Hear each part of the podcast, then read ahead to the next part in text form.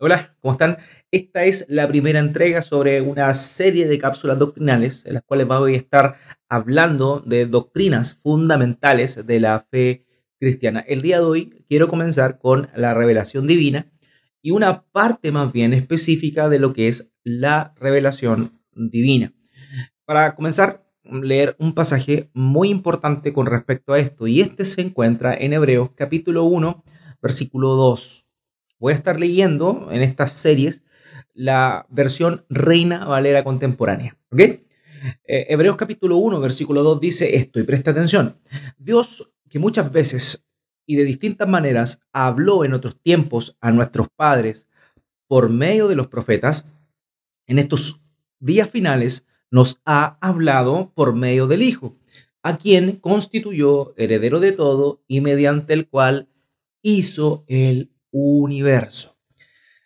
Nosotros en nuestro peregrinar, en nuestro compartir con personas eh, que no conocen a Cristo, podemos eh, consultarles si ellos creen en Dios y vamos a encontrar básicamente dos respuestas. La primera es que hay personas que evidentemente creen en Dios, que tienen un trasfondo religioso, su familia fue católico romana o algún otro tipo de religión, incluso evangélicos o cristianos.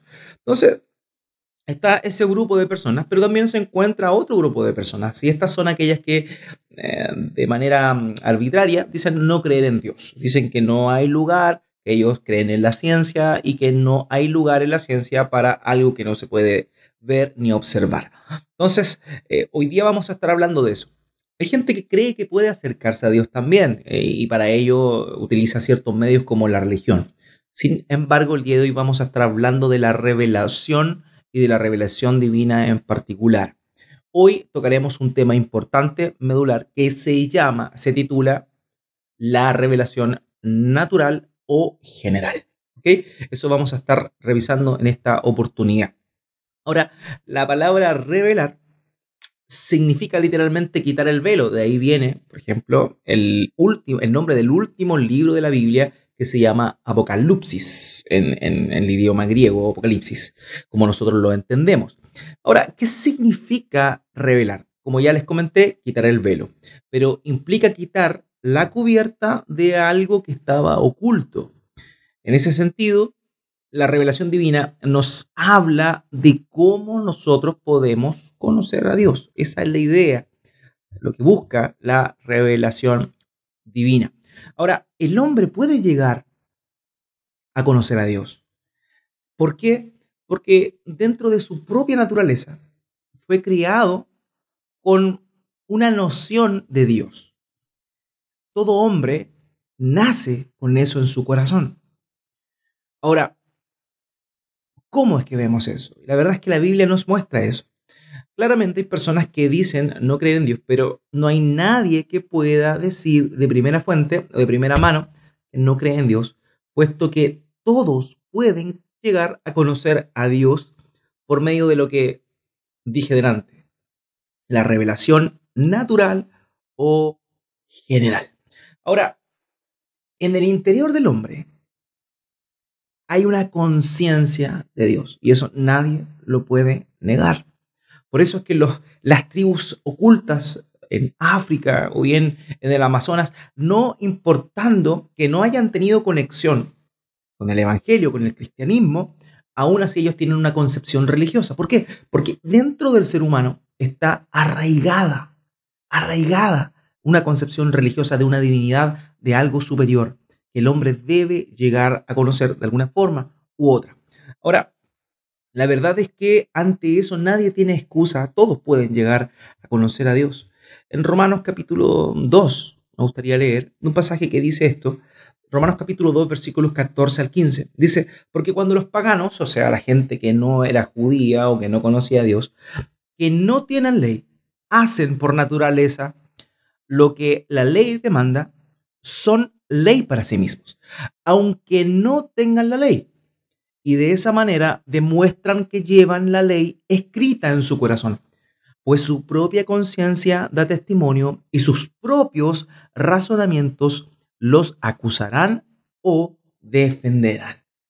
Aquí nosotros nos encontramos entonces que el apóstol Pablo está diciendo, oye, los paganos, aquellos que dicen no tener la ley, la ley dada por Dios evidentemente al pueblo judío y también propagada en este tiempo por el cristianismo, la verdad es que el apóstol Pablo dice que estas personas que dicen no tener a Dios, cuando hacen algo que está arraigado en su corazón o se abstienen de algo producto de su propia conciencia, y esto está en la ley de Dios, son ley para sí mismos. ¿Por qué? Porque en la conciencia del ser humano está la ley de Dios grabada. Y eso nadie lo puede negar. ¿Por qué? La respuesta es súper simple. Porque el ser humano fue creado a imagen de Dios. Si nosotros hemos sido creados a imagen de Dios, Dios dejó algo en nuestro ADN, en nuestra conciencia, que sí o sí nos va a llevar a una concepción de la divinidad. El ateo es aquel que quiere negar con toda fuerza en su corazón que Dios no existe. Pero el Salmo 14 dice algo sobre aquel que niega a Dios. Dice el necio en su corazón, no hay Dios. El ateísmo es un acto de la necedad del ser humano. Entonces, hoy, ahora sí en particular, no vamos a hablar del ateísmo, sino más bien vamos a hablar de la importancia que tiene este concepto de la revelación general, producto de la imagen de Dios impresa en el hombre, en el ser humano. Entonces, continuando con esto, vamos a ir a un pasaje muy importante que nos habla precisamente cómo es que el hombre fue creado a imagen de Dios. Génesis capítulo 1, versículos, versículos perdón, 26 al 27. Dice, entonces dijo Dios, hagamos al hombre a nuestra imagen y semejanza, que domine en toda la tierra sobre los peces del mar, sobre las aves de los cielos y las bestias, y sobre todo animal que repta sobre la tierra. Y Dios creó al hombre a su imagen. Lo creó a imagen de Dios, hombre y mujer los creó. Entonces, en este pasaje nosotros podemos contemplar cómo es que el ser humano fue creado a la imagen de Dios. Entonces, ¿qué implica eso? Eso implica que el hombre tiene dentro de sí una concepción de la divinidad innata. ¿Ok? Quiero ahora hablar sobre una definición, por ejemplo, que hizo el reformador de la segunda generación, Juan Calvino, sobre la revelación natural o general. Quiero citar lo que Calvino dice en la institución de la religión cristiana. Él dice así, nosotros, sin discusión alguna, afirmamos que los hombres tienen un cierto sentimiento de la divinidad en sí mismos. Y esto por un instinto natural, porque a fin de que nadie se excusase sobre texto de ignorancia, el mismo Dios imprimió en todos un cierto conocimiento de su divinidad. Según Calvino, por medio de la imagen de Dios impresa en el ser humano, todo hombre tiene una concepción de Dios dentro de su corazón. Entonces, eso es relevante. La primera parte entonces es que hay una inclinación a creer en la divinidad en el ser humano, de forma natural. ¿Por qué? Porque este fue hecho a imagen de Dios. El segundo punto y final que voy a hablar esta, esta oportunidad es sobre la revelación natural o general que encontramos nosotros ¿Dónde? A través de la creación. Fíjese lo que dice Pablo, los romanos, en Romanos capítulo 1, versículo 19 al 20. Dice así la palabra de Dios, y cito, Para ellos, lo que de Dios se puede conocer es evidente, pues Dios se lo reveló, porque lo invisible de Dios, es decir, su eterno poder y su naturaleza divina, se hacen claramente visibles desde la creación del mundo y pueden comprenderse por medio de las cosas hechas, de modo que no tienen excusa. Entonces el apóstol Pablo está diciendo, mira, el poder de Dios, la naturaleza divina de Dios, es evidente a los hombres por medio de las cosas que Él creó. O sea, la creación, la perfección de la creación nos muestra el poder y la divinidad de Dios y nadie puede negar eso. Nadie puede negar eso. El Salmo, capítulo 19, versículos 1 al 3, el salmista dice esto. Este es un salmo de David. Dice, los cielos cuentan, proclaman la gloria de Dios El firmamento revela la obra de sus manos. Un día se lo cuenta al otro día.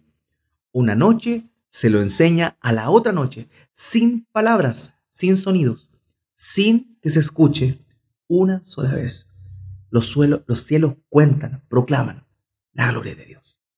Y eso no tiene ningún punto de contradicción. Finalmente, la revelación general la encontramos, como lo dijimos, en dos cosas. En la conciencia del ser humano y también por medio de la creación. Ahora, ¿por qué se le denomina revelación general?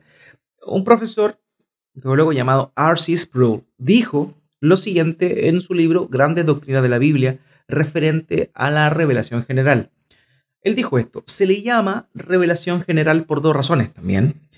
La primera es que es general en cuanto a su contenido, es decir, habla de Dios, pero de una manera muy general, o sea, nada más demuestra el poder de Dios y la divinidad de Dios a la hora de realizar la creación.